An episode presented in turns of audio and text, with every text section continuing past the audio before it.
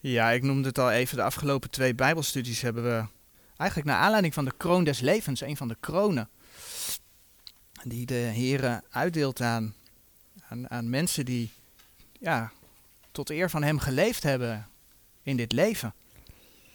Hebben we stilgestaan bij het thema de christen en het lijden. We hebben gezien dat door de eeuwen heen mensen die hun leven aan de Heer Jezus hebben gegeven, eigenlijk te maken hebben gehad met vervolging. En dat begon onder de Romeinse keizers. En in de middeleeuwen was dat bijvoorbeeld de Rooms-Katholieke Kerk. Maar vergeet niet al die christenen die vandaag de dag in diverse moslimlanden leven waar ze wel degelijk vervolgd worden. Zo zagen we de afgelopen Bijbelstudie dat de apostel Paulus, dat de Heere door de apostel Paulus ons oproept om te bidden voor alle mensen. Maar ook voor koningen en alle die in hoogheid zijn, staat er dan in 1 Timotheus 2 vers 1. En dan staat er in vers 2, opdat wij een gerust en stil leven leiden mogen. En dan wordt nog wel eens verteld dat dit een belofte is. Of dat dit de taak van de overheid is om christenen een rustig en stil leven te geven. Nu hebben we gezien dat dat bijbels gezien, een gerust en stil leven, dat dat geen doel op zich is. Maar het staat in de context van 1 Timotheus 2 vers 4 dat de Heere wil dat alle mensen zalig worden en tot kennis der waarheid komen. Oftewel, als wij naar ons nog relatief rustige landje kijken, doen wij iets met die rust en die stilte die wij van de Heer hebben gekregen. Vertellen wij anderen op de een of andere manier over de rijkdom die wij mogen hebben in Hem. Dat is in ieder geval wel de reden waarom de Heer, de apostel Paulus, notabene in een tijd van vervolging, de mensen liet oproepen om te bidden voor de overheid. Om te bidden voor rust en stilte. We hebben ook gezien dat wanneer we daadwerkelijk een gezant voor Christus willen zijn, dat we dan op tegenstand gaan stuiten. Ook in de hedendaagse samenleving. En de Heer geeft aan dat we daar niet van moeten schrikken. Maar de Heer belooft een ieder die lijdt voor de naam van de Heer Jezus in de eeuwigheid de kroon des levens. Dus wanneer we de vraag stellen, gaat alles voor de wind voor de wederom geboren gelovigen? Dan denk ik dat we het antwoord wel weten. Als we aan de getuigenissen denken waarbij we hebben stilgestaan. En dan ook nog eens weten dat daar duizenden, zo niet miljoenen getuigenissen meer van zijn. Dan weten we dat het antwoord nee is. Het gaat ons niet alleen maar voor de wind, omdat we in de Heer Jezus geloven. En toch zijn er velen die dat wel verkondigen. Dat als je Jezus kent, dat alles je voor de wind gaat. Sommigen durven te zeggen dat je als christen geen tegenslag zal hebben. En anderen beweren dat als je al tegenslag hebt, dat God er per definitie voor zorgt dat alles goed komt. Er is een soort van welvaartsevangelie ontstaan. Niet wij mogen bidden voor een rustig en stil leven, zodat wij Gods woord kunnen doorgeven. Nee, God geeft rust en vrede voor mij, want Hij is aan mijn zijde. Dat is de boodschap geworden. Alles draait dan om mij. Uit een stukje van Joel Austin een Amerikaans welvaartsprediker, citeer ik een stukje. En ik citeer dus. Smarten kunnen vele vormen aannemen. Een ziekte of ontbering, een verleiding, een moeilijke collega of een twistgraag familielid. Er zijn zoveel dingen die tegen ons kunnen opduiken. Bedenk je dat die smarten slechts tijdelijk zijn. Sta vandaag in het geloof dat God aan jouw kant staat. Het doet er niet toe hoe uw omstandigheden eruit zien. Waarom Staat u niet elke ochtend op en zegt u: Dit is de dag die de Heer heeft gemaakt. Ik zal me verheugen en er blij om zijn. Je hebt misschien geen zin om je in het moment te verheugen. Maar als je uitkijkt met je ogen van geloof, zul je zien dat je verlosser komt. Terwijl je staat en de Heer vertrouwt, zal Hij je in staat stellen om al de smarten te overwinnen. En je zult Zijn hand van zegen zien op elk gebied van je leven. En die laatste zin, tot zover het citaat. En die laatste zin laat dan al zien dat de verlosser komt. Dat dat niet bedoeld is als de Heer komt ons halen. Nee, de verlosser komt naar jou toe en zorgt ervoor dat op elk gebied in jouw leven het goed gaat met jou. Dat is de boodschap van Joel Osteen. En dan draait het dus om mij. En je zou dus kunnen zeggen dat zijn conclusie eigenlijk is: de Heer is er voor mij. Eigenlijk heel egocentrisch. En wat nu als dat in mijn ogen, hè, uit zijn citaat, twistgrage familielid ook een kind van God is, die ook de daily devotional van Joel Osteen leest? Staat God ook aan zijn zijde?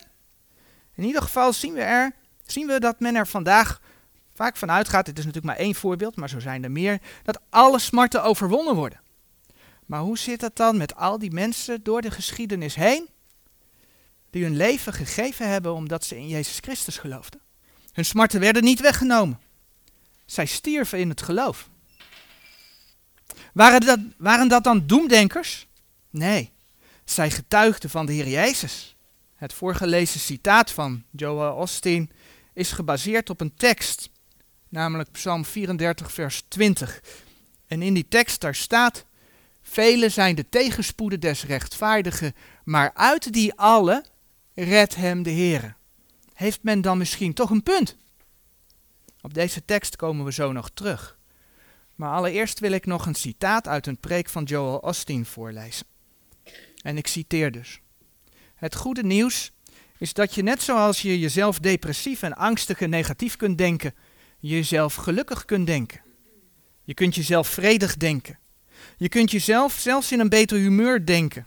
Denk met opzet krachtige gedachten. Ik ben sterk. Ik ben gezond. Ik ben gezegend. Vergeet niet dat je zult worden wat je gelooft.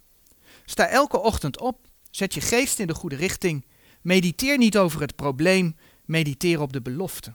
Leer jezelf gelukkig te vinden. Jezelf vredig te vinden. Jezelf zegevierend te vinden. Overwinning begint in ons denken. En als je deze gewoonte om te mediteren over wat God zegt ontwikkelt, is hier wat je zal gebeuren. Je zult volledige vrede hebben. Je zult altijd in bloei zijn. Je zal gedijen. Je zult succes hebben. En ik geloof en verklaar dat je elk obstakel zult overwinnen. Je zult elke vijand verslaan. Je gaat alles worden waarvoor God je heeft gemaakt. Tot zover Joel Osteen.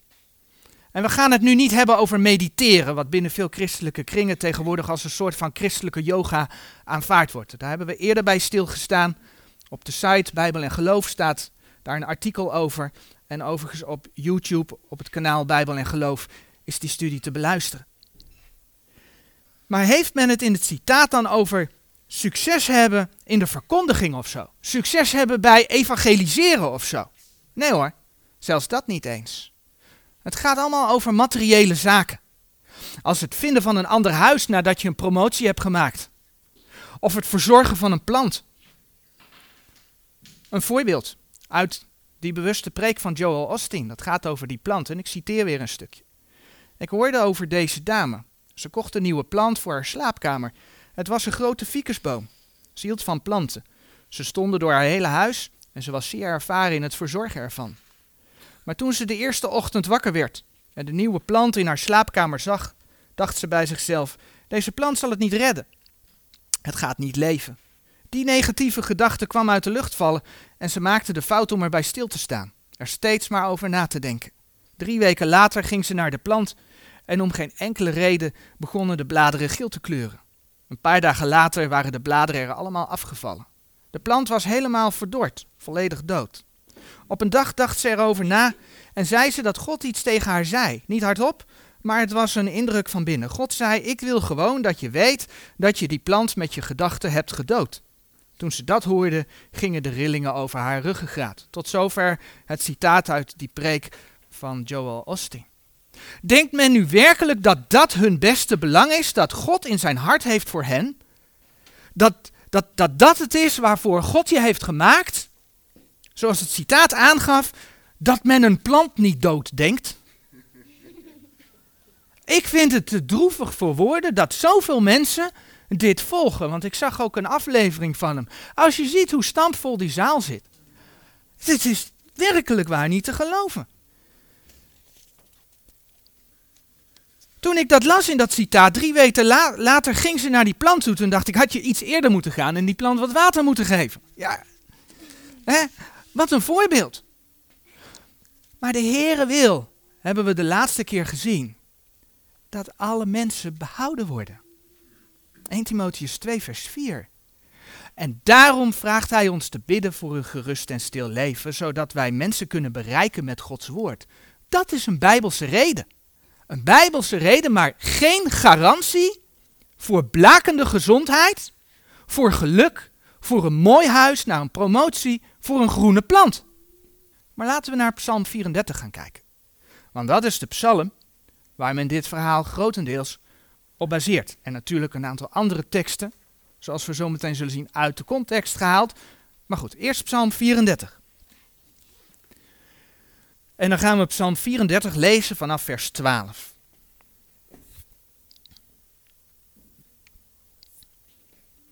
Psalm 34 en dan vanaf vers 12. Komt gij kinderen, hoort naar mij. Ik zal u des Heren vrezen leren. Wie is de man die lust heeft ten leven, die dagen lief heeft om het goede te zien? Bewaar uw tong van het kwade en uw lippen van bedrog te spreken. Wijk af van het kwade en doe het goede, zoek de vrede en jaag hem na. De ogen des Heren zijn op de rechtvaardigen en zijn ogen tot hun geroep, oren tot hun geroep. Het aangezicht des Heren is tegen degenen die kwaad doen, om hun gedachtenis van de aarde uit te roeien. Zij roepen om de Heer, en de Heer hoort, en hij redt hen uit al hun benauwdheden. De Heer is nabij de gebrokenen van hart, en hij behoudt de verslagenen van geest. Vele zijn de tegenspoeden des rechtvaardigen, maar uit die alle redt hem de Heere.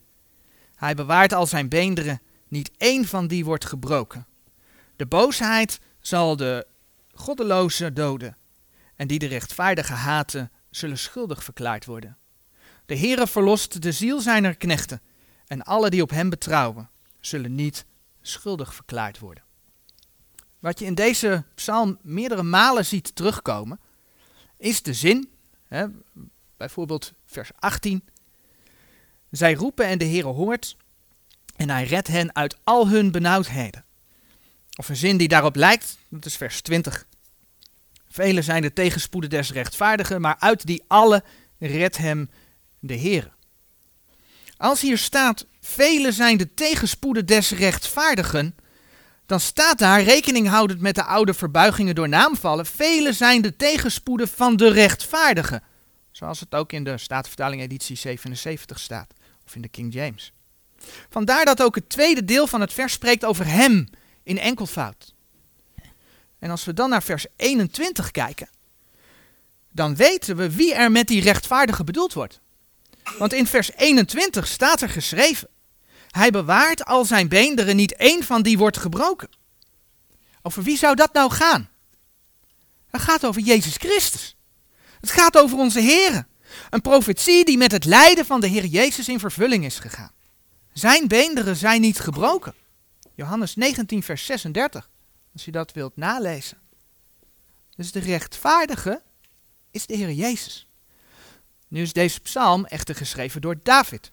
Naar aanleiding van een gebeurtenis die hij gemaakt heeft, uh, meegemaakt heeft. Kijk maar in vers 34, vers 1. Dus het heeft ook gewoon een letterlijke betekenis voor David. En wanneer leefde David? David leefde onder de wet die God in de periode van het Oude Testament aan het volk Israël gegeven had. En dat is wat je eigenlijk die hele psalm doorleest. Kijk maar in psalm 34, vers 16 en 17. Dat is puur de zegen en de vloek die de Heere het volk Israël onder de wet voorgehouden heeft. Laten we vers 16 en 17 nog een keer lezen. De ogen des Heeren zijn op de rechtvaardigen en zijn oren tot hun geroep. Het aangezicht des Heren is tegen degenen die kwaad doen, om hun gedachtenis van de aarde uit te roeien. In de wet vinden we dat letterlijk geschreven. Dat God dat tegen Israël zei. Als jullie luisteren naar mijn woorden, dan zal ik jullie zegenen. Als jullie niet luisteren, dan volgt de vloek. En als voorbeeld gaan we dat opzoeken, Deuteronomium 28.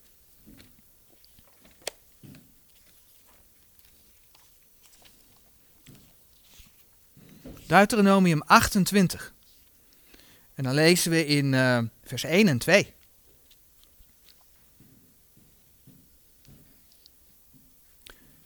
Deuteronomium 28, vanaf vers 1.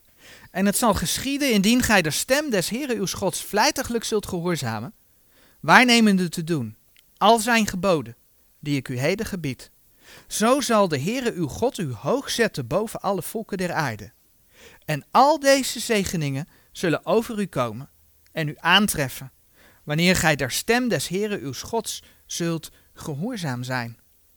En die zegen, die zegen die is zichtbaar eigenlijk in alles. In het nageslacht, in de veestapel, in het voedsel, in de verslagen vijanden. Ga maar lezen, Deuteronomium 28 vers 3 tot en met 14.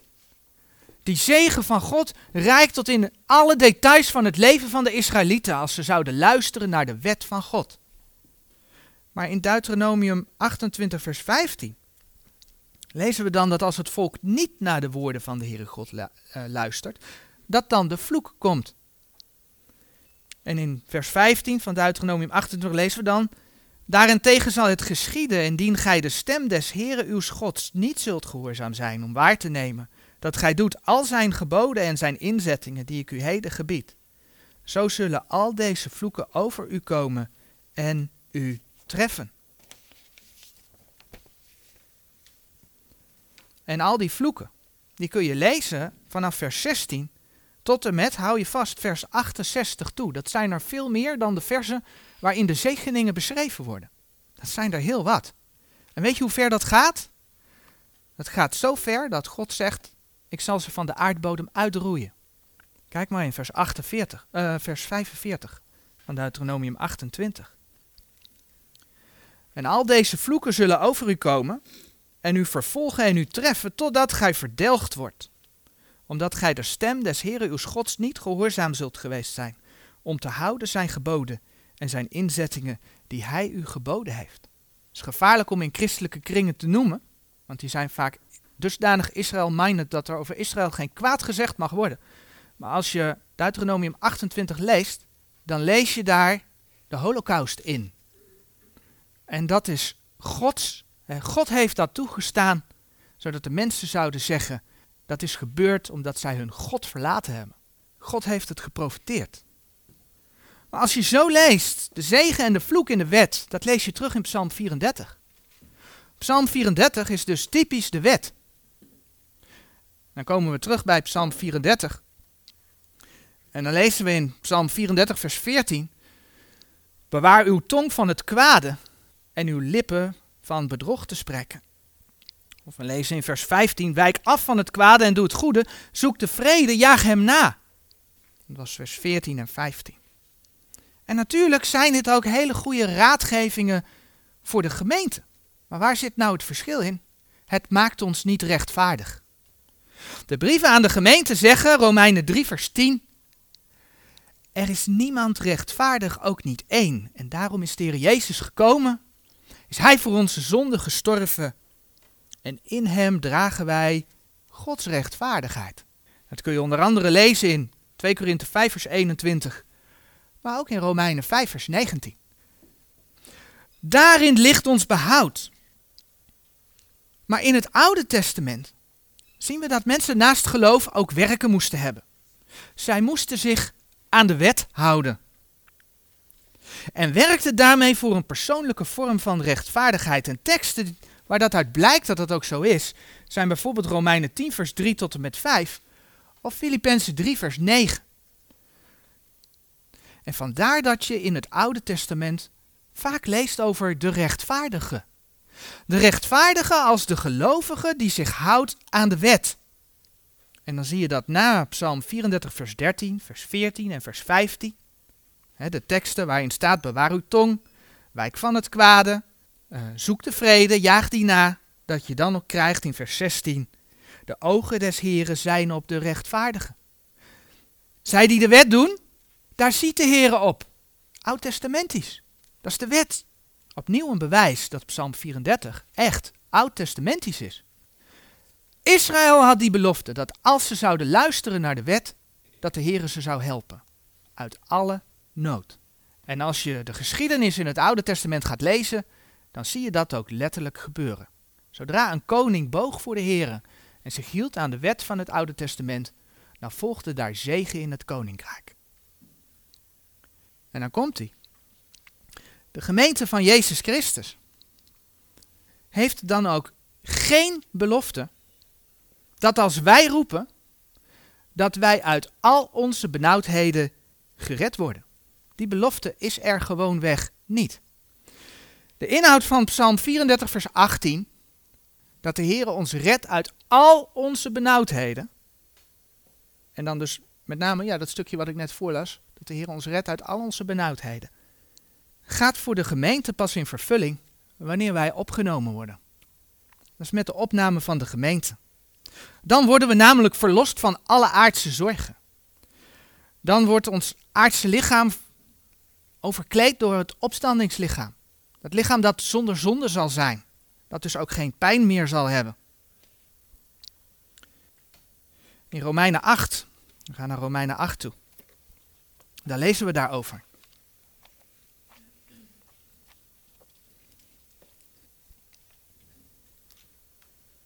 In Romeinen 8, vers 18, daar lezen we. Want ik houd het daarvoor dat het lijden deze tegenwoordige tijds niet is te waarderen tegen de heerlijkheid die ons zal geopenbaard worden.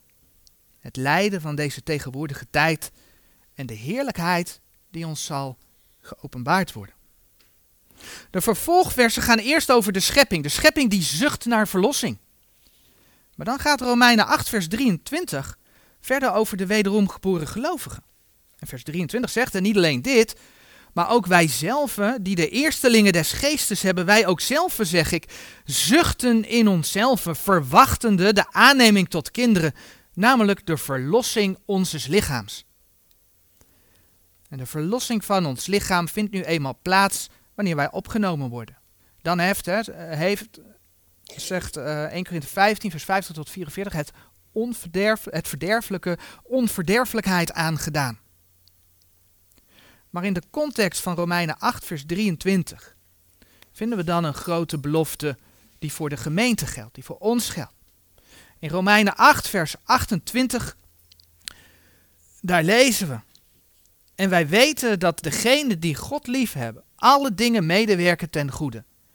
Namelijk degenen die naar zijn voornemen geroepen zijn. De gelovige heeft de belofte dat alle dingen medewerken ten goede. Maar dan komt hij. Ook dit staat niet in de context van het kopen van een huis als je promotie krijgt.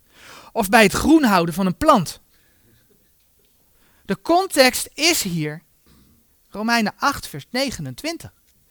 Want die hij tevoren gekend heeft, die heeft hij ook tevoren verordineerd, den beelde zijn zoons gelijkvormig te zijn. Opdat hij de eerstgeborene zij onder vele broederen. Wanneer zullen wij de Heer Jezus gelijkvormig zijn? Juist, dat is bij de opname van de gemeente. Dan krijgen we dat opstandingslichaam. Dan zullen we hem gelijk zijn. Dat kun je ook vinden in uh, Filippenzen 3, vers uh, eh, 20 en 21. En wat doet de Heer dan allemaal meewerken ten goede? Nou, dat is heel wat. Wat de Heer allemaal doet meewerken ten goede, dat, is, dat, is dat, even teruggaand op de vorige studie, onze kerk- of bijbelstudiegang met koffie en koek ons chipje en wandelingetje op de zondagmiddag. Om op vandaag terug te komen, is dat onze carrière of die mooie groene planten? Nee. Kijk eens in vers 35. Wat de Heer allemaal doet medewerken ten goede. Wat de Heer doet medewerken ten goede, dat gaat om verdrukking. Of benauwdheid. Of vervolging. Of honger. Of naaktheid. Of gevaar. Of zwaard. Of het gaat om vers 39, dood, leven engelen, overheden, machten, tegenwoordige en toekomende dingen, hoogte, diepte of enig ander schepsel. Dat zijn de zaken waar wij het moeilijk mee hebben, maar die ons niet kunnen scheiden van de liefde Gods, welke is in Christus Jezus onze Heer. En juist in die moeilijke dingen wordt duidelijk dat de Heer ons kracht wil geven. Kracht wil geven om staande te blijven. Dan is het geen eigen kracht meer, ik ben uitgeschakeld, maar dan is het zijn kracht. Zijn kracht om door te gaan. In Romeinen 8, vers 36 en 37 lezen we dan ook. Gelijk geschreven is. Want om uwentwil worden wij de ganse dag gedood. Wij zijn geacht als schapen der slachting. Maar in dit alles zijn wij meer dan overwinnaars. Door hem die ons lief gehad heeft. Maar het blijkt hier nog meer uit. Het gaat niet allemaal zoals wij het willen. We kunnen nog zo positief denken, omdat wij vinden dat het zus of zo moet. Maar de Heer werkt alles uit naar zijn wil. Romeinen 8, vers 26 zegt zo mooi dat de Heer onze zwakheden mede te hulp komt, doordat de Geest zelf voor ons bidt.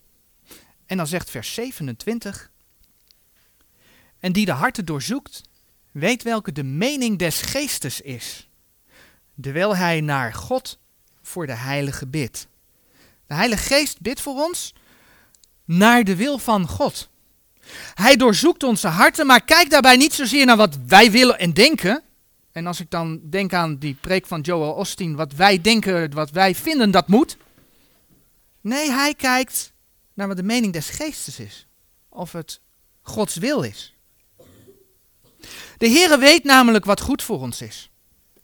En als je zijn kind bent, dan werken alle situaties mee ten goede, zoals hij dat voor ons goed vindt. En dat goede heeft dan niet eens zozeer betrekking op het hier en nu, maar op die geweldige toekomst die ons te wachten staat. Want juist door lijden worden mensen vaak teruggeworpen op de Here. Hoe vaak hoor je niet dat mensen door een vorm van lijden Hem hebben leren kennen? Hoe vaak laat lijden in het leven van een gelovige deze niet meer de Bijbel gaan lezen? Of meer gaan bidden? Dat werkt ten goede voor de eeuwigheid. Degene die hem heeft leren kennen is daardoor behouden geworden. En de gelovige die dichter bij de Heer komt, krijgt meer kracht om als gelovige in het leven te staan. Dat levert in de eeuwigheid loon en kroon. Maar Paulus dan? Paulus geeft toch aan dat de Heer uit alle noden verlost. Het is de tekst waar wij de vorige Bijbelstudie al bij stilgestaan hebben. In 2 Timotheus. Ik uh, pak hem er even bij. 2 Timotheus 3, vers 11.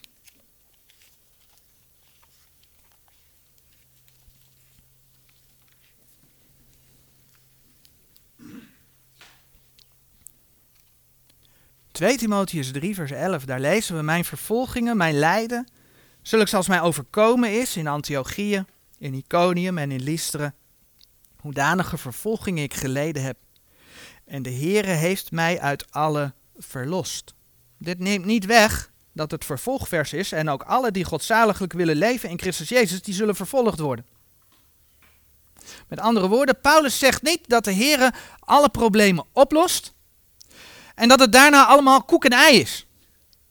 Sterker nog, we weten dat Paulus in gevangenschap in Rome gekomen is en uiteindelijk onder de Romeinse keizer Nero gedood is, waarschijnlijk onthoofd is. Dus de Heere is de zijne nabij. Dat heeft de Heer Jezus ook beloofd hè, toen hij naar de Vader ging. Matthäus evangelie eindigt zo.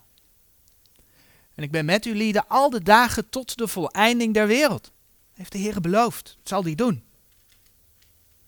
Maar dat neemt niet weg dat we met vervolging of een andere vorm van lijden in aanraking kunnen komen. En Paulus wist dat hij pas verlost zou zijn van al zijn benauwdheden wanneer hij zou sterven, wanneer de Heer hem zou opnemen uiteindelijk natuurlijk. Paulus zegt in 2 Timotheus 4 vers 18, en de Heer zal mij verlossen van alle boos werk en bewaren tot zijn hemels koninkrijk, de welke zij de heerlijkheid in alle eeuwigheid. Amen. De Heer laat door Paulus zien dat onze echte verlossing, even los van ons behoud, onze lichamelijke verlossing, pas komt als we naar Hem toe gaan. En ondertussen helpt Hij ons in alle nood. En werkt hij het uit? Ons ten goede. Niet zodat wij een luxer kopje koffie kunnen drinken, maar voor de eeuwigheid, ons ten goede. En daarom lezen we in Romeinen 8, vers 37. Maar in dit alles zijn wij meer dan overwinnaars. De Heere wil ons in die situaties helpen. Een andere belofte die dat bevestigt en waar we in volgende studies nog wel op terug zullen komen, vinden we in 1 Korinthe 10, vers 13. 1 Korinthe 10, vers 13.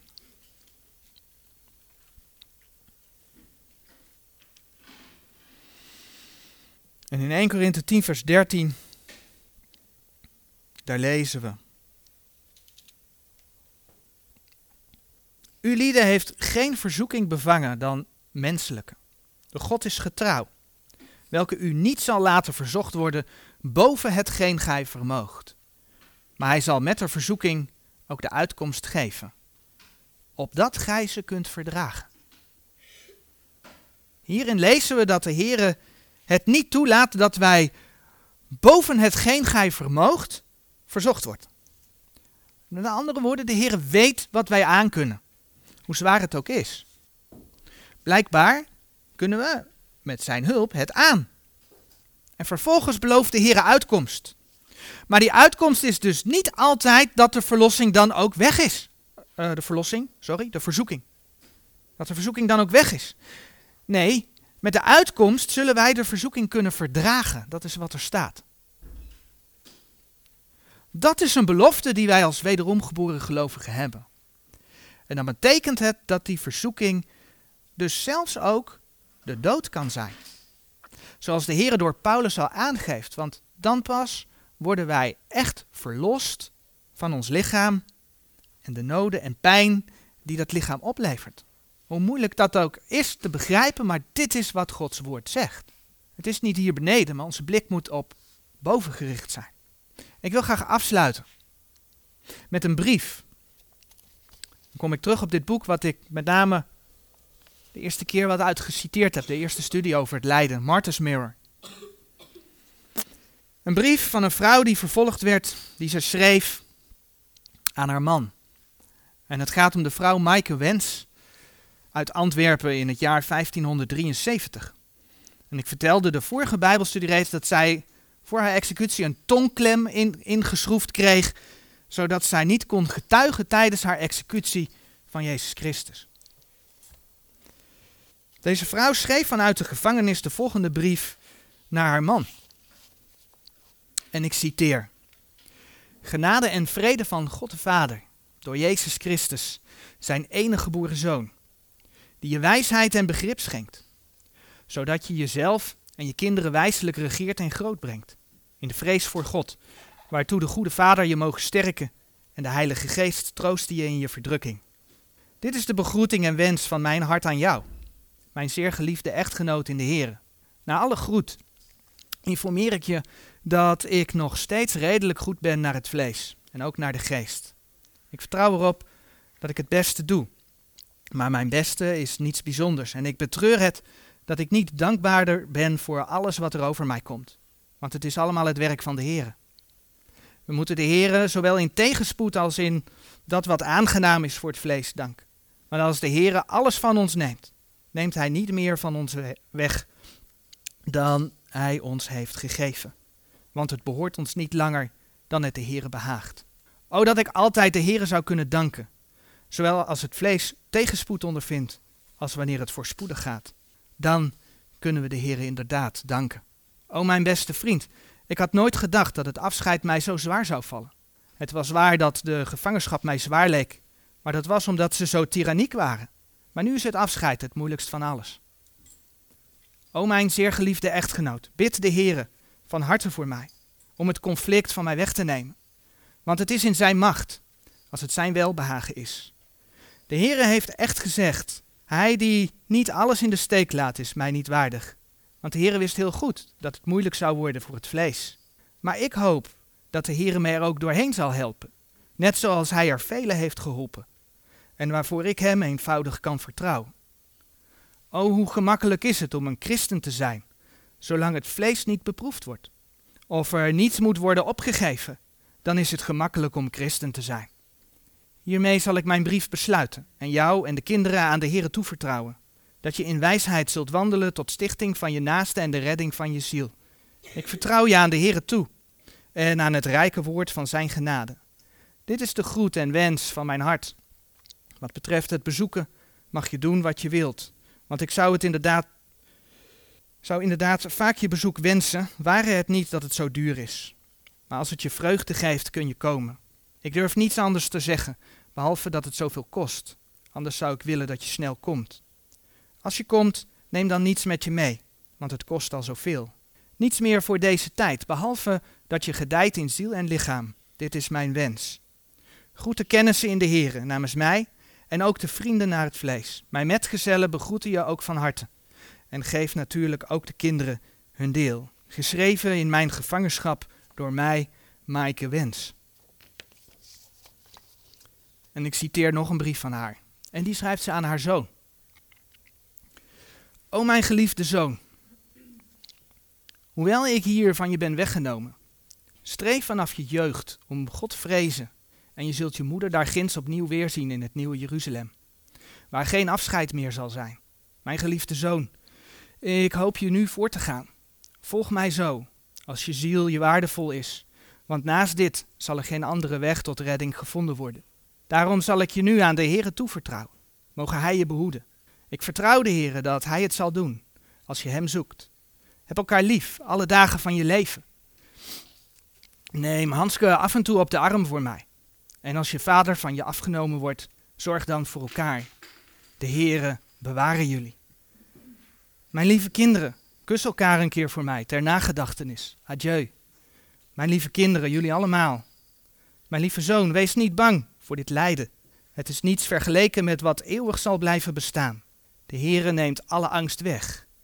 Ik wist niet wat ik van vreugde moest doen toen ik werd veroordeeld. Houd daarom niet op God te vrezen vanwege deze tijdelijke dood.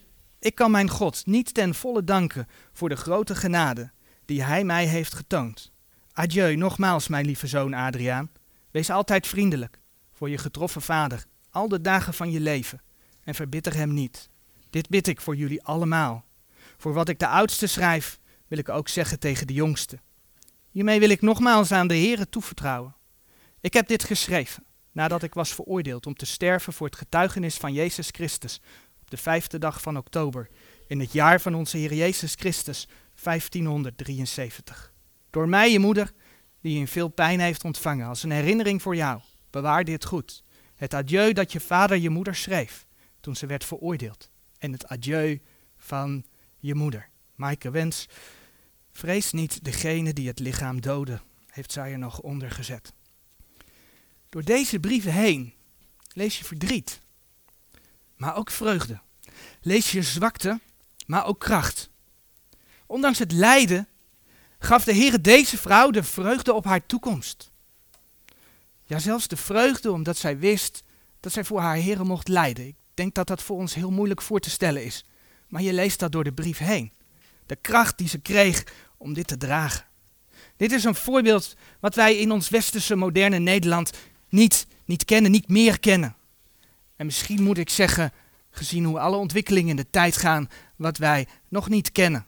Maar het laat zien dat christenen die roepen dat als je als christen nooit tegenslag zult hebben, of dat de Heere al je wegen over rozen laat gaan, als je maar aan zijn belofte denkt, of dat de Heere je moet genezen, of dat de Heere je de nieuwe auto wel zal geven en het liefst in de kleur rood omdat hij aan jouw zijde is. En noem maar op. Het laat zien dat zij zich mogen schamen. Het laat zien dat zij de Heere, de God die zich openbaart in zijn woord, ook niet kennen. De boodschap van het positieve denken is wel de reden waarom op kerkelijke groeperingen waar dat gebracht wordt vaak vele mensen afkomen. De mensen willen het graag goed in het hier en nu. We zoeken naar zingeving van het leven. Het leven hier op aarde, meestal. Dus voor mensen die religieus willen zijn, is dat ook erg fijn. Maar het is niet de realiteit van het leven. En zeker niet de boodschap van Gods woord. Dus als mensen bedrogen uit willen komen, dan moeten ze zich voegen onder een dergelijke verkondiging. Wij hebben geen belofte in Gods woord dat Hij al de nood van ons afneemt. En neem je de besproken tekst uit de, uit de psalmen, psalm 34, pas je die letterlijk op jezelf toe, dan haal je die uit de context. Als je die letterlijk op jezelf toepast. En betrek je iets op jezelf dat geen belofte voor jou is. Ga net zo lang goed zo, tot zolang het goed gaat. Als het fout gaat, dan gaan mensen twijfelen aan Gods woord. Hoe kan dat nou? Maar Gods woord is waar. De belofte die wij wel hebben, is dat de Heer met ons is dat de Heer ons niet boven ons vermogen verzoekt. Dat Hij in de nood met ons zal zijn. En dat Hij in die nood uitkomst geeft, zodat wij de verzoeking kunnen verdragen. En dat is iets moeilijks. Voor ons als moderne westerse christenen, maar het is wel de waarheid. Dat wij moeten leren in alle omstandigheden dankbaar te zijn dat wij Hem kennen en dat de Heer ons daarin helpt. Tot zover voor vandaag. De volgende keer willen we verder gaan ook met het onderwerp de christen en het lijden. Tot zover.